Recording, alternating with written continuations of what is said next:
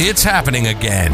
Welcome to Work Cookie, a SEBOC podcast. As we broadcast around the world, get bite-sized morsels and tidbits from our industrial organizational psychologists, other experts, and the latest research on the workplace to boost your organization's effectiveness. Sign up now at SEBOC.com. That's SEBOC.com to engage with our community, gain a sense of belonging, access our other media, and get rapid advice from our experts at SEBOC.com.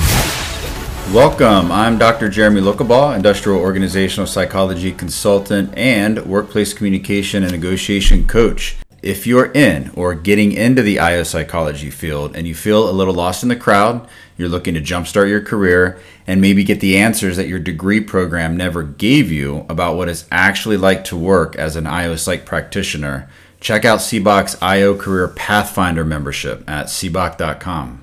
Make sure you subscribe to the podcast. That helps us out. Also, we have Tom Bradshaw with us, a voice and speech coach and a damn good actor, too. He's the official voice and speech coach for the Industrial Organizational Psychology community. Well, hello, everyone, and welcome to Work Cookie, our weekly gathering of IOs, HRs, and all of those who like to help in the business community, including one actor, Jeremy. Today, we're going to talk about a topic that I know with my experience is really topical at this point. It's managers' training needed. And I don't think I am unique where working with organizations where, you know, they're really good at finding people in the organization that they want to develop. And eventually they move them into something like leadership. So now they're managers with leadership, but they're not actually given any training in leadership. And it seems to be, you know, you're supposed to learn this by osmosis. So, you know, what other areas or maybe in general, what kind of training do managers need? You know, I learned osmosis. That word triggers a picture for me. Remember the old Garfield cartoons? Yes. I remember, I guess he got, you know, he ate all his lasagna or he which one, Garfield or Heathcliff? Garfield was the lasagna one, right? Yeah. So he's eating his lasagna and he, you know, he passes out. And I guess he was trying to learn something. So he would sleep next to this book and said, I'm going to learn through osmosis. So I'm glad you put that thought into my head. Hey, not, you know, I got to look up some studies, see if that's a real thing. Yeah. I was told that, you know, in university, if you put your textbook under your pillow, that works. Hey, we're trying it tonight. So we're going to go over a lot today. I found some, I actually saved this PDF and I just titled it Golden Nugget when I saved it in my computer. And I'm going to share what that is today, because if organizations are saying, look, we need some virtual. Now we've got these buzzwords, these cliches, all these things, and we're not going to be able to avoid them today. And that's okay. We're going to provide some of what we know already from a lot of different studies in terms of, look, if you're going to do a training, or if you're going to hire an outside consultant or probably an IO, right, to do some of this training, here are some of the things that you should focus on. And we'll also move away from training and start to, you know, I studied under, you know, FBI guys and psych guys and all this. And some of the thinking is stop calling it training and start to call it conditioning, because that's what we're really doing is we're conditioning the mind. We're conditioning behaviors based on new learning. So we'll use interchangeably this conditioning and training concept. It makes me think, first off, Tom, I have an example. I thought of you yesterday, Tom, because I was coaching a client yesterday, and he shared with me, after 5 years of working with someone virtually, I went to an office that we don't usually go to, and this guy just comes up and he's like, hey, and he said he was just blown away, because for 5 years they've known each other virtually and worked in a virtual capacity. He said he just was speechless, because how do you just not seeing someone, meeting someone, it's just a completely different dynamic. And I thought of you, Tom, because we work virtually for years now. We've never met in person. We're a continent away from each other, and it would be insane just to have you pop in and just say hi. It would be insane. What I found for today's discussion, I put them in the chat in terms of the in terms of the references. There's actually two, but I have to start off with this one. And I want to take a little bit of time, maybe 5 minutes, and talk about why it's such a good idea to find really good sources and look at the studies of what is known rather than do simple web searches where you're going to find theater, you're going to find opinions, you're going to find a lot of articles. And yes, they're good and we learn from them. This article is called Towards Remote Leadership in Healthcare, Lessons Learned from an Integrative Review. It was published in, here we go, Journal of American Nursing. Authors are Takamo and Moisioso, Karki, and some other names I'm not even going to try to pronounce, but that's the title. Some really interesting information here. I've never seen anything like this. And I've read thousands of articles, research articles, original studies. What it is, if anyone can, it's not available on Google Scholar. I've checked on there, but you might be able to find it through like research/app.com, I think it is, or scholar.edu. It's a literature review, but they break down all of these studies and evaluate them empirically, and then provide an easy go-to chart of everything that is found for the studies with how do you manage and how do you lead in a virtual environment. They define everything. They look at the studies. They say how many, what kind of a study was it? How many participants were in the study? But they do it all in a very charted way, and they do a mixed methods analysis to look at the efficacy of all the data. It's absolutely insane. And then they have this nice breakdown of these columns where they have, here's the author, here are the aims, here are the sample size, the data collection, and then here are the major findings. And to a lot of you out there, we geek out on this stuff. To those of you who don't geek out on this stuff, we're going to break it down so that it starts to make sense. I'm just going to give, for example, one of the things that is found here. So in a literature, basically any scientific study that we look at, anytime researchers are going to perform an actual study, they need to look at all the literature in terms of and finding what is known. Because if something's already known, they either have to add to it or they have to find out something that's not known and then perform the study. They also have to become experts in their own right and share that they've done their due diligence in terms of looking at all the research and all the data that's out there. So in this way, again, it's amazing how this literature review is performed and disclosed. There was a study by Hom, 2017. What's the aim of this study? Explores how important information sharing is to creativity and explains how to improve information sharing within virtual teams. So now we're starting to get the nugget of our topic today. Now, what were the findings? And again, these are findings. So this, if you're looking to do manager training, this is something that you should look to incorporate. Here are the findings. Information sharing and creativity were closely related in virtual teams. Further, authentic leadership, a sharing team climate, meaning teams are open, they're sharing, and psychological empowerment can improve information sharing. So what's the takeaway? The takeaway is sometimes it's hard in virtual teams and in virtual meetings for people to share information because there's this level of anonymity, especially with the screens off. Then with this level of anonymity comes diffusion of responsibility. And for more on diffusion of responsibility, you can look up the bystander effect.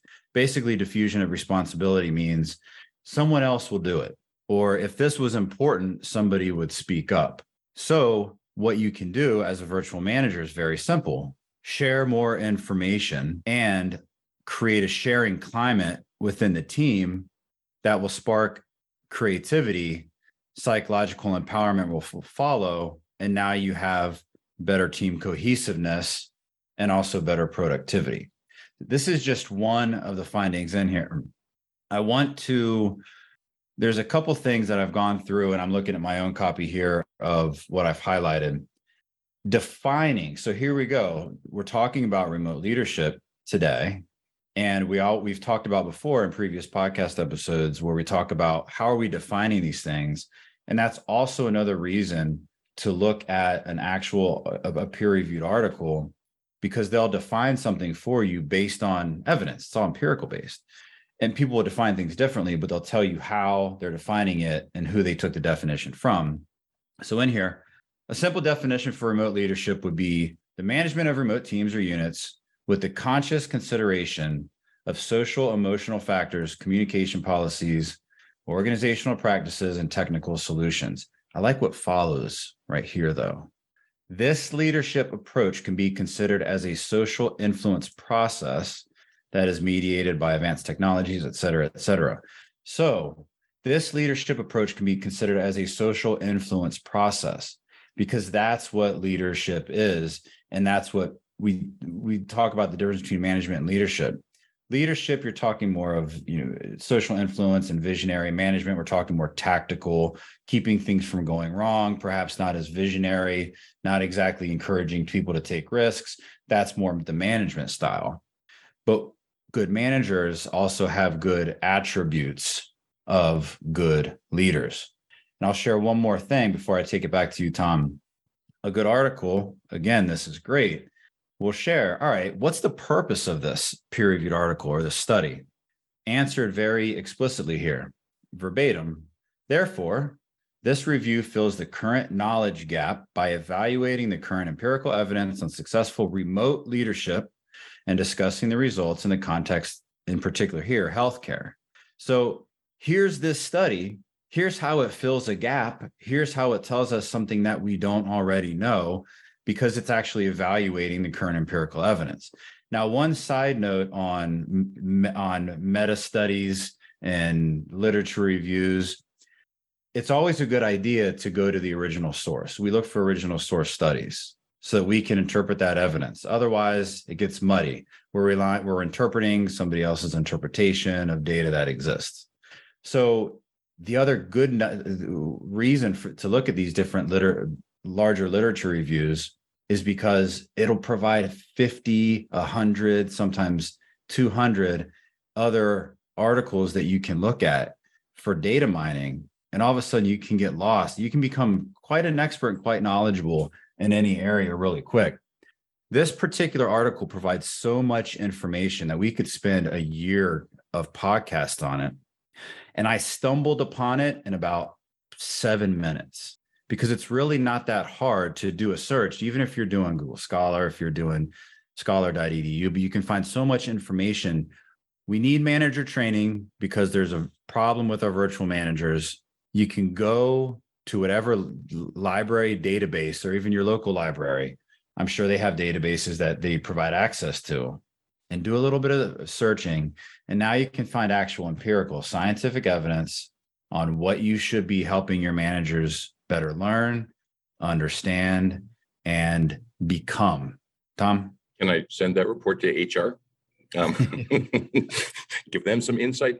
This is really interesting, Jeremy, and especially when you talk about social influence, because if we're talking about virtual leadership, some of the reading that I've been doing is things like coaching and training will be done virtually. You're not going to get everybody who's working remotely or virtually to come into the office for training. Most of the time that's going to be online. So it takes me back to, welcome everybody. You now have a camera in front of you and a microphone, and that makes you an actor. So, you can really enhance the work that you do by once again, getting some training on how to use this equipment that everybody has now. But I'd love to hear some other people on this topic. Dr. Martha, why don't we go to you? Well, as with anything else, there's so much to consider when we're facing new ways of doing things and new challenges. And we've spoken about the fact that managers in general oftentimes are not given enough training to begin with, regardless of what kind of teams they're managing. And now we're facing this remote management or maybe a hybrid management situation, where the stakes are that much more complicated and higher by their very nature. As we're talking about this, one thing that keeps coming to my mind when we're facing the idea of managing people remotely is who else is part of that experience, part of that exchange, because now we are dealing with people working on their computers, maybe from their home office or whatever other remote area. But what role does the organization play, or maybe more specifically the IT department, in not only the connectivity that the person has to have to do their job, but also monitoring of the activity that may otherwise not be monitored if that person were housed on site at that organization's office? So in addition to having to figure out how to manage someone remotely, who else comes into play that the manager may or may not be aware of, may or may not be on the same page with? You may have a manager who is not interested whatsoever in micromanaging anybody. They're just struggling to figure out how to be an effective manager to people who are not at the office with him or her. And you may have an organization or an IT department who has an additional or different agenda, where they want to see how many clicks there are on the keyboard, or maybe they want to watch you on a camera. So that just adds an additional complication to something that can already be a challenge, because we're all learning here. So what does that leave us with? I think what that leaves us with is a responsibility for everyone who's involved to speak up and to be proactive. So just as a manager has to speak up and be proactive in his or her own training, because sometimes organizations aren't proactive, you have to seek that out on your own. But also the employees who are now remote, who are dealing with being managed by someone remotely who may or may not be good at that yet, they have to be able to have a voice and speak up too, and be proactive in some way. So, you know, whenever we face new things, everybody has a responsibility. It's not just that one lonely manager who finds themselves in a difficult situation now. Everybody has a responsibility to learn, to figure it out, and to speak up. At the same time, it seems like organizations are very hesitant right now with any training. Especially now we're coming out of the pandemic, and there seems to be so much confusion, or it's just a foggy cloud that we can't see through, and we don't know what the future is of remote or hybrid work. So is it really organizations that have to embrace the future and really go, there's new technology there? I mean, there was new training for managers even before the pandemic, and organizations weren't clicking into it. So how do we bridge that gap? Well, again, I think it goes back to everybody having a certain level of responsibility, because it's one thing to say it's the organization's responsibility, but what is an organization but a collection of individuals?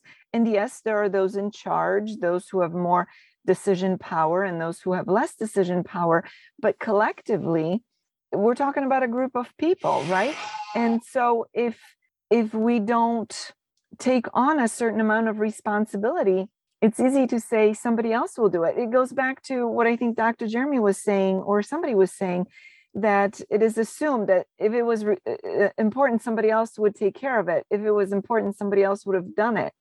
That may or may not be the case. There's a reason why in social psychology, if you are in a group of people and there is an emergency, it's assume that somebody else will do it. But if you want to make sure that 911 is called, you have to point at someone and say, you go call 911. Otherwise, everybody's thinking somebody else is already doing it, right? So it's the same thing here.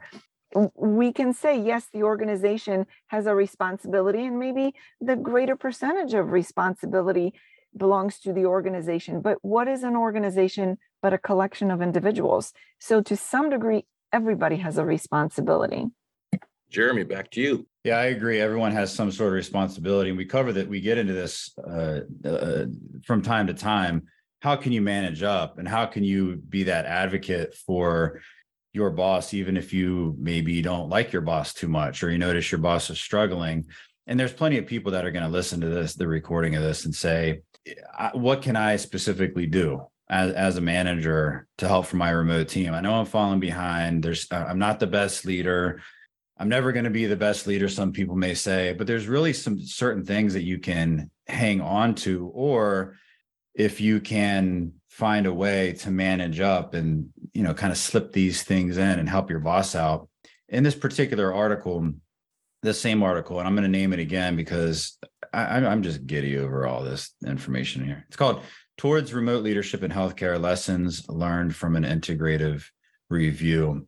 There is a, oh man, it is a long article too. Tom. And when are you writing that book, Leadership from Beneath? Yeah. So I think we actually do need that book. I found it. Thanks for the filler, Tom. I appreciate it. Not a problem. Table 4, the personal traits and competencies of successful remote leaders identified from the included studies.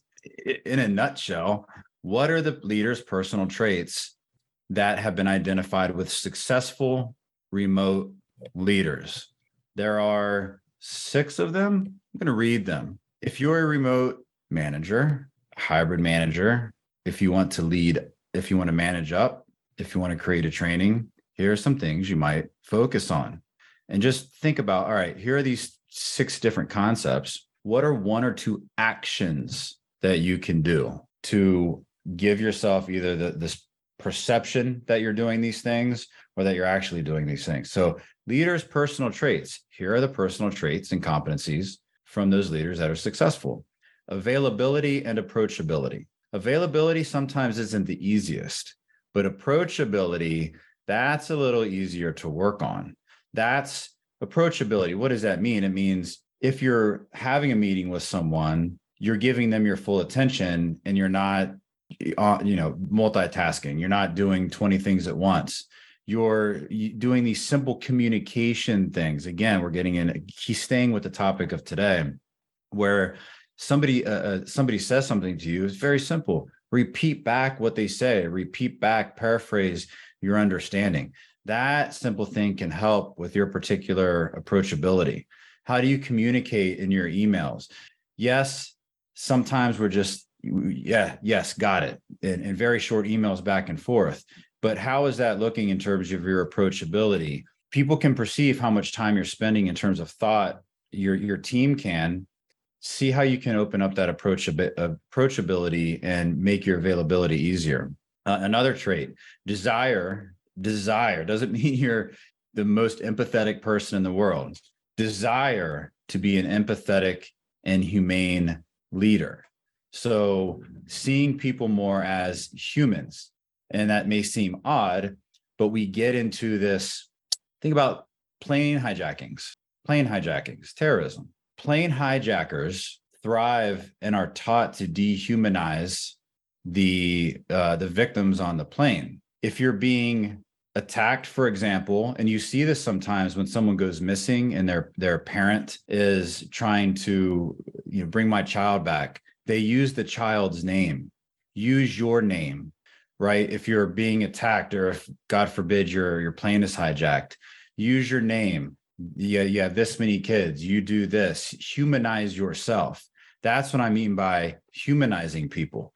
So often we get caught up in this day to day where people become products, people become just methods to get things done, cogs in a wheel. The more human you can make your workforce feel, the better. Use more names, ask for more opinions, say, hey, Sam, you have a good idea about this. And then as far as the empathy part, we've talked about this a lot, simply doing this thing where you're shaking your head, yes, or that sounds tough, or it sounds like you've done a lot to make this work. Those are very easy things that any leader can do. Another one is cultural awareness. Pay special attention to being aware of cross-cultural issues. Doesn't mean you have to know everything, but you can ask questions, you can be aware, and therefore once you're aware, that can change your behaviors. Showing interest in the team and its members sounds like a no-brainer, but what are the relational conflicts between members? Being aware of those and showing an interest. It sounds like you've had a hard time with your coworker. It sounds like there's some tension there. Or it sounds like you had a great weekend and you're taking that motivation and that relaxation, and it gave you a springboard for your work because you've been on it this week. Simple things like that you can do as a remote leader. There's 2 more. Enhancing the autonomy of team members. Autonomy is so important. treating people like adults. Sometimes people need to make snap decisions, and that means taking a risk. Support your employees in that. Do you really want your employees coming to you for every single tiny little question all the time? And then you're constantly getting in that, and it's preventing you from doing your high level work. So give more autonomy. And the last one is willingness to listen and negotiate. People skills, the ability, patience, conflict management skills. These are things that you can easily read up on. There's tons of negotiation and conflict management books out there. There's a lot of things that you can just get more aware of it. Go to do a web search and find out more about this. But these are the 6 things. I'm just going to read through them again that you can start to craft either a training on, you can help your boss with in terms of managing up, or you can just self-educate or really just self-act, self-do. Here are the personal traits again: availability and approachability, desire to be an empathetic, humane leader, cultural awareness, showing interest in the team and its members, enhancing the autonomy of team members, willingness to listen and negotiate. Tom. So if I own a company and I move, or if I'm a CEO and I move someone into a management position, should they get a psychology degree? No psychology degree needed. However, psychology is absolutely everywhere. Marketing, right? Huge. It blows my mind. Well, I guess you have these psychology and marketing classes. I mean, that's really all marketing is, really, is psychology. But yes, psychology is everywhere. You don't need a psych degree. What you need to do is simply be curious and want a tomorrow that's better than today. That's it. Muted, Tom, I believe. Oh, I see. Or you can just be an actor who hosts a weekly podcast with some very smart people. Linda Ann, let's go to you. Yeah, I wanted to just ask a couple questions and make a couple comments here. And one is the opening statement about osmosis assumes that the information or whatever it is already exists in the environment. And I think that in some cases, this doesn't exist in that environment. So you can't even do it that way, even if you wanted to. So that aside, one of the ways that people are looking at some of the manager training kind of things in the virtual environment is to really define it by differentiating between inputs, outputs, and outcomes, and measuring really what, if you measure look for the results, the overall results, the outcome, without doing the task input and then measuring just the outputs. And I'm going to use an example from my previous organization. If you had someone come to an architecture firm and said, "I want you to build me a house," right? And this is a similar situation where even if you're in a coaching situation, often a certain issue is presented, but it's not necessarily the underlying real issue to be addressed. And so if someone says, "I want you to build me a house," that company, that architecture firm could say, "All right, well, so-and-so, go ahead and do X, Y, and Z, and then you do, A, B, C, and so forth, and we'll get you a house." And you provide them the incremental drawings, but it may not be that energy efficient house that they're looking for, but you provided the inputs, you provided the outcomes, the outputs, the milestones, the deliverables, those kinds of things. But you weren't focused on really the ultimate outcome, which may have been you want your client to be satisfied and meet their expectations overall. And so that's those are 3 different stages of how you can approach work and people. And but if you're going to do that and have your managers or leaders, because I think they're leading the people that are doing the work, right?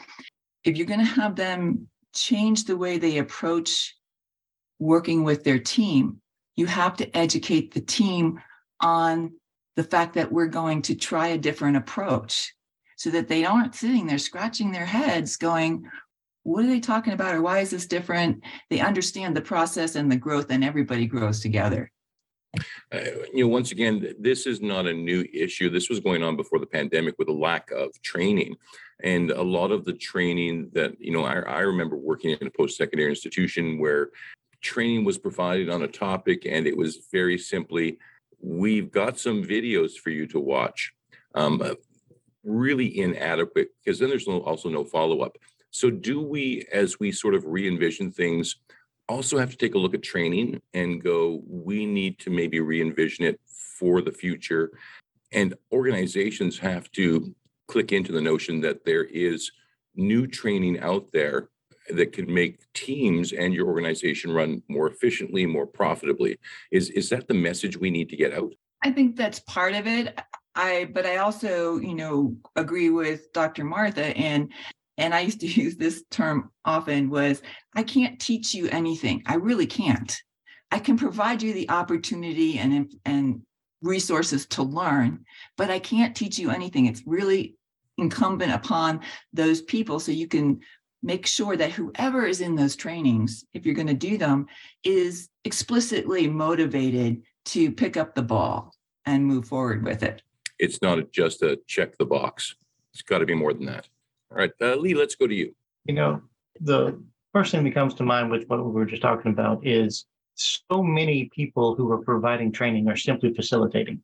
They're given a lesson plan or something. They have no real training. They have no real extra knowledge. They're given something that they regurgitate to a class, and which, is less than the most exciting training anyway. But and it's often the same way with online or videos as well. And then what if I have a question? Well, the person facilitating has no background knowledge to be able to answer that question.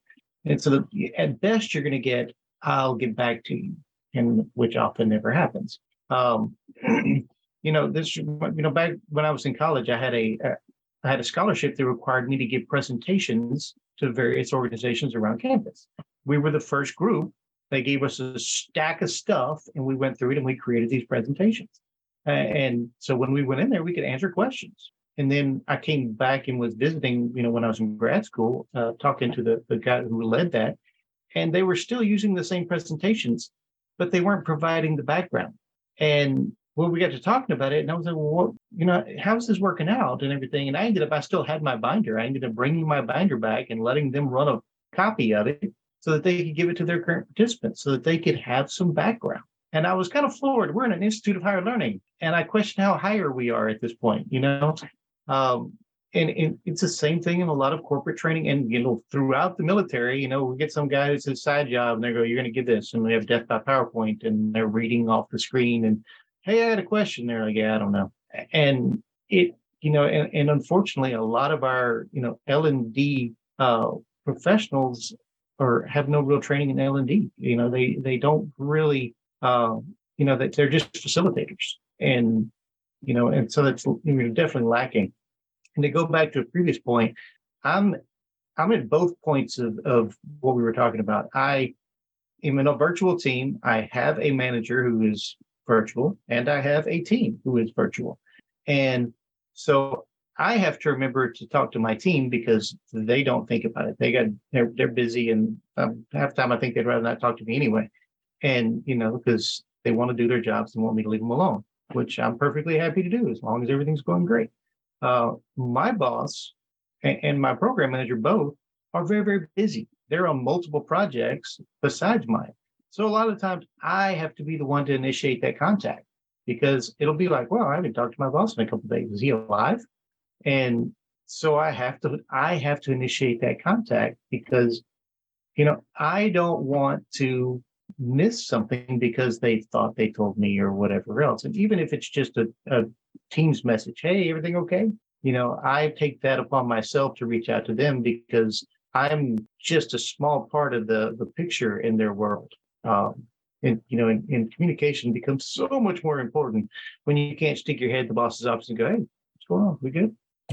And you're right, because organizations who have excellent communication processes, they do much better than those organizations who don't. But is communication one of those terms, Lee, where, we all communicate. We do it every single day. We're communicating right now. And if I do it every single day, I probably don't need training in it. Where it's actually, at least in my view, it's the exact opposite issue. You've got to have the training to do the things like that you're doing where, boy, my boss hasn't called me in a couple of days. I'm going to check in with him. or my employees, I have to be on a regular communication basis with them. So is that part of the training that's missing right now that we need? Oh, I would say so. Yeah. I mean, because we all have some idea of how to communicate. We learn it as, children, and, the technical things, sender, message, receiver, but effective communication is a whole nother level. And, and I'm sure that you're very familiar with this from your work, that it's not intuitive to the vast majority of the population. And just because I say something doesn't mean that you hear what I think I'm saying. And that could be a lot of things. It could be cultural differences. It could be, Southern, me as a Southern guy talking to you, a Canadian, and we may say the same word that means something completely different, and it could be offensive, and totally not the question. And I've heard some words and that are used in other English-speaking languages that here would be a slur, and there it means something completely different. And so, yes, effective communication, there's definitely training, especially today in the virtual world and the international marketplace. And if you'd like some of that training, contact me. Now, Dr. Martha, let's go to you. Well, what an interesting conversation. A couple of things. Going back to what Dr. Jeremy was saying, and what you picked up on, Tom, is just how much psychology there is in managing people and leadership.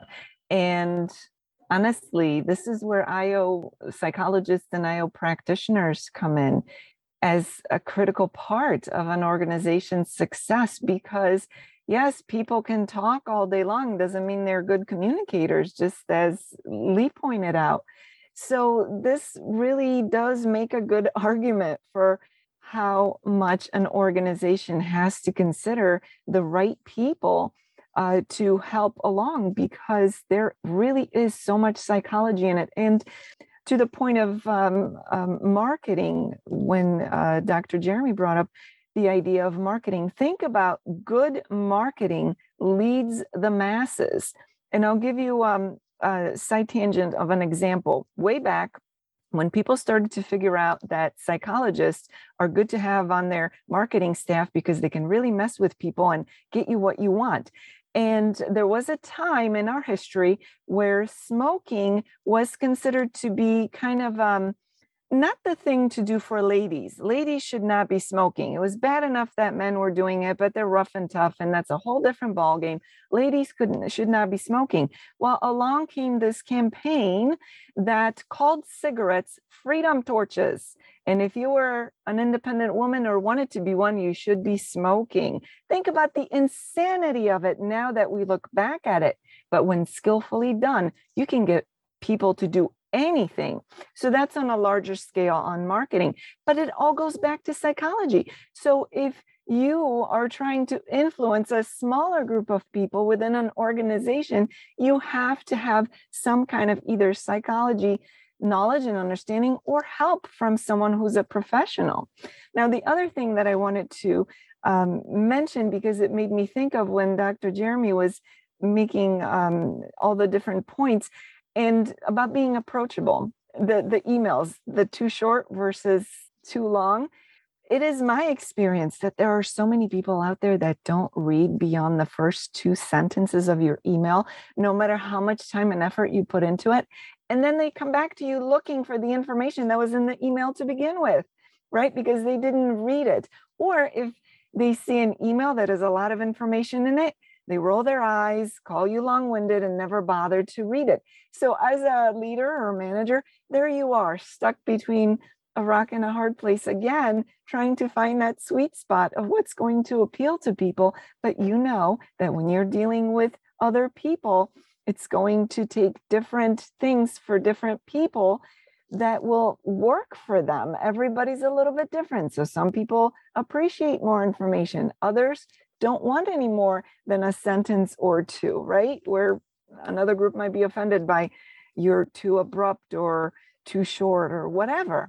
So this is such a complex topic where, once again, if you're an organization, you have got to get yourself an IO psychologist or practitioner, because we're here to help.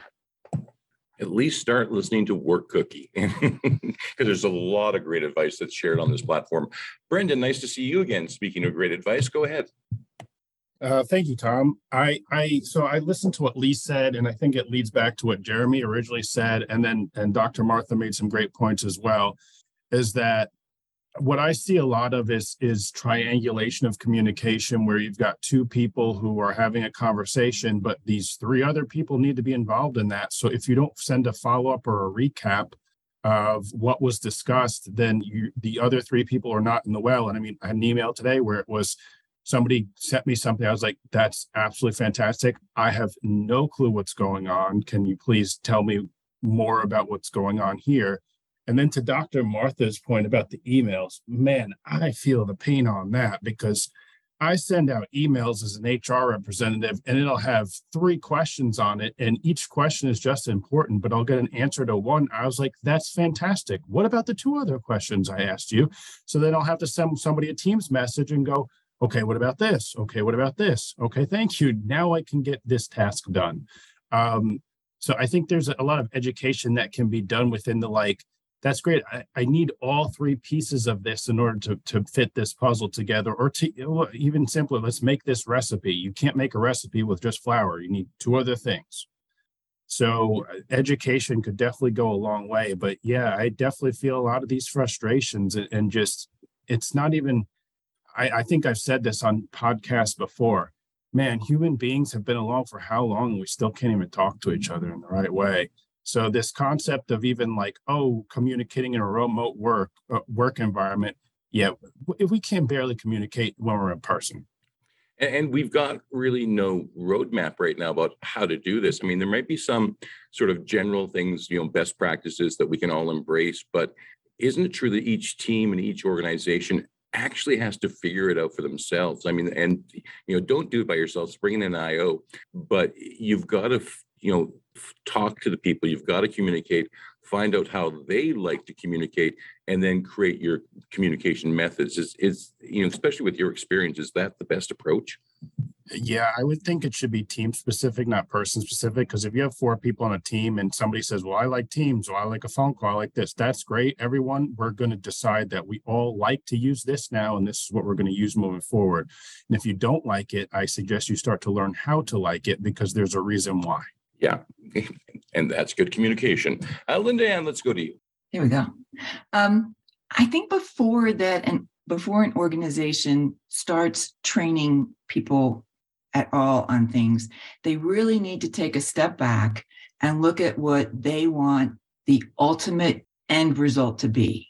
You know, the old thing of starting with the end in mind, and really, what do they want to achieve by the training? What do they, how do they want those managers or individuals to perform? So what's the real goal of this? What's the end goal? And make sure that whatever they do is clearly aligned with that end result and with the value systems and purpose of the organization. You know, to go back to, well, I'll go into healthcare because this was used as an example. You know, one of the things that can happen if you don't look at the big picture, if you're a medical professional and your goal is to really facilitate the overall health of an individual, right? That's your ultimate goal, is to have someone be, you know, overall healthy. And they come in with a symptom and you treat that symptom, but it may be that the medication or whatever that you gave them is causing other symptoms. So you give them another thing to address that symptom, and it goes on and on and on. And they still have symptoms because of all the stuff you're doing, but you're not achieving that end goal of overall health, right? So you have to back it down and maybe reiterate and start over. But it's really important that whatever we do, we understand the overall arching goal and purpose of it and the why. Communicate the why, as Brendan had said. Why is a big deal in getting cooperation, but making sure that it's not just a silo kind of situation where you're putting a Band-Aid on something. Let me ask you, because, you know, if I have an organization, I might want to bring in an IO, but more than likely I've got an HR professional. How much responsibility, or maybe it's a new vision for HR, looking at that overall health of an organization and spotting it and bringing forward training? I mean, kind of that's classically what I would think HR is doing. Has not always been my experience. You know, it's usually HR is there to make sure the company doesn't get sued and make sure that, you know, the I's are dotted and the T's are crossed. But what role can the HR department play in this new paradigm, especially with remote work, as we move forward with looking at that overall health of the organization and suggesting possible training elements to make the process and the organization better? I think it's partly addressing some of the issues of siloing, you know, and addressing some of the challenges that the organization currently has that they are just addressing in isolation. And if you don't have things communicated in a cohesive manner where everybody understands how it all comes together to achieving that purpose, which is really the driving factor in anybody that you're recruiting right now. They want to have that connection. I think it's really critical that organizations start looking more at the whole versus all the departmental pieces, and how can I address this one segment of concern? In other words, if you're doing an engagement survey, right, you might say, okay, well, you know, our employees aren't engaged, so let's do X, Y, and Z over here. That's only a symptom. It's really, how are you approaching the whole, and how are you communicating the whole? And when you're doing the training to change how we manage work and people in a virtual world, how are you working with that individual in a very empathetic way, as Jeremy had identified for us, and really facilitating their process, facilitating their needs and achieving that outcome? But it's a more global approach than I think that most companies and individuals are used to utilizing. So is it time for HR to assume leadership position and lead these organizations to a new and better future? Well, I think so. That's a growing pain for both organizations and human resources. Yeah, it certainly is. And let's hope we manage through it well. Jeremy, let's get back to you, because I see that this hour has really flown by and we're down to about 10 minutes. So you got some news for us, stuff coming up? I do. And then I want to make something on something Lee said.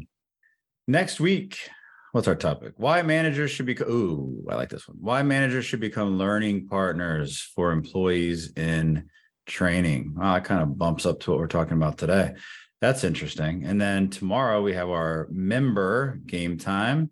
Thank you, Brendan, for leading that. That'll be at 11 a.m. Eastern. That's tomorrow on, oh my gosh, it's Friday already. Now, so Lee made an interesting point, which really made me just circle in my thoughts about how effective are the people that are facilitating and that are training, and whether it's just check the box or whether they're just really no good and people are tuning out right away. Think about it. I'm tying this in also with what Linda Ann was saying. If you're going to have a program, think about not only, like she said, the symptom, but also kind of an overall global approach. Make sure whoever you're having doing these trainings, especially on these soft skills, find someone who has a good philosophy about training. Find someone who is willing to, or at least suggest, talking to people in the organization before even putting it together to find out what they need. To get buy-in, talk to managers, talk to all levels of employees to figure out what kind of training would be impactful to them. What would be the components of that training? How are you implementing adult learning theory by allowing people to work in groups, share their own examples, go off of life examples, have discussion around these particular topics, and lead those discussions and facilitate those discussions in an effective way? If you have people that are creating, and if you have a training team, consider maybe they need some train the trainer, and maybe they're the ones that are creating these train the trainer classes, because a lot of organizations have this where they're training other trainers. There sometimes is a need to train the trainer who's training the trainer. You've got to make sure, because sometimes these programs are just created. I've audited train the trainer programs, and some you look at them and like, oh my goodness, this is the cause of the poor training. Find someone or something where you can figure out, what is this training going to be about? How is it going to be done? What's the philosophy of the person training? How good is it? Maybe do some pilot programs.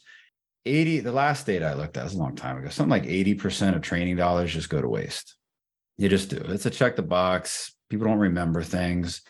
When you make it experiential and you make it matter, and then you get the buy-in, especially from supervisors, which we're going to talk about next week, and then have those supervisors involved.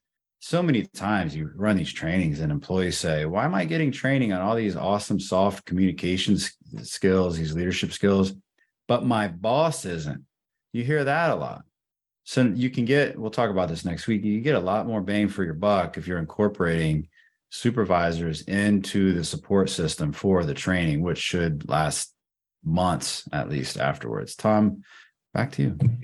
And to share some recent experience, having everyone watch a 45-minute video is not good training. If that's on that note, I got to share this. On that note, so there's an organization I work. So I have their email and whatnot. And I had to take one of those IT classes, right, about the security.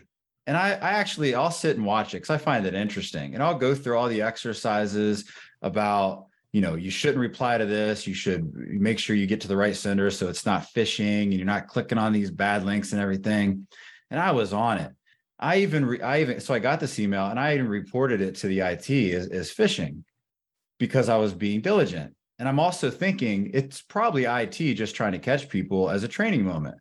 Well, here through all this, I had inadvertently still clicked on something in that darn email, and I get a notice back, like an automated email from IT. Hey, you might require more training because you clicked on this link. Here I am being so diligent. I'm even contacting them. Hey, this is phishing, but somehow my brain just went.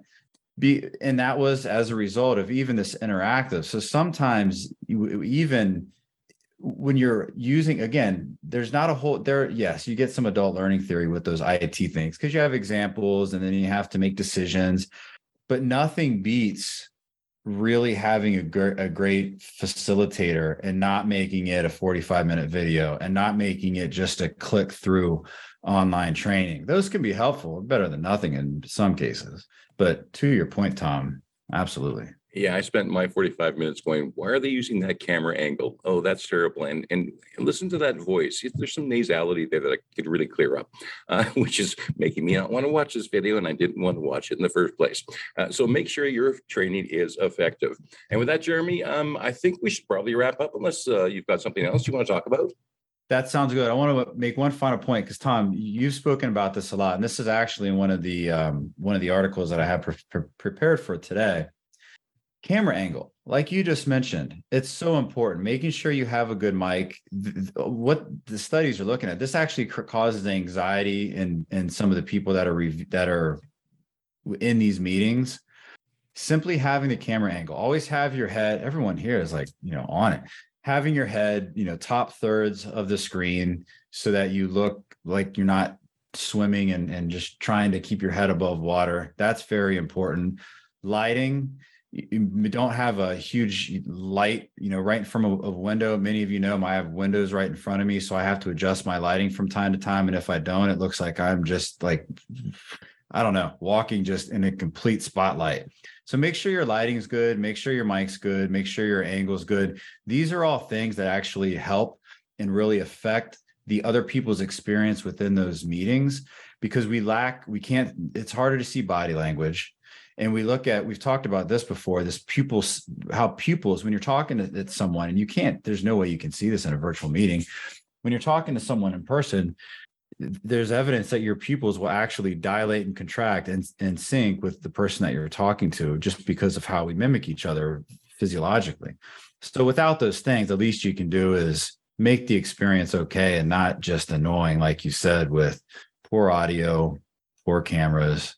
And let's do it, Tom. On that note, let's close up shop. See everyone next time. Awesome conversation today. Really like this one, as I always do. Thanks for listening to this episode of Work Cookie, a SEBOC podcast. Don't forget to sign up at SEBOC.com. That's SEBOC.com to engage with our community, gain a sense of belonging, access our other media, and get rapid advice from experts. Would it be a bad idea to make your most challenging workplace problems go away? Don't forget to check out our corporate, career boost, recruiter, and even student memberships at SEBOC.com.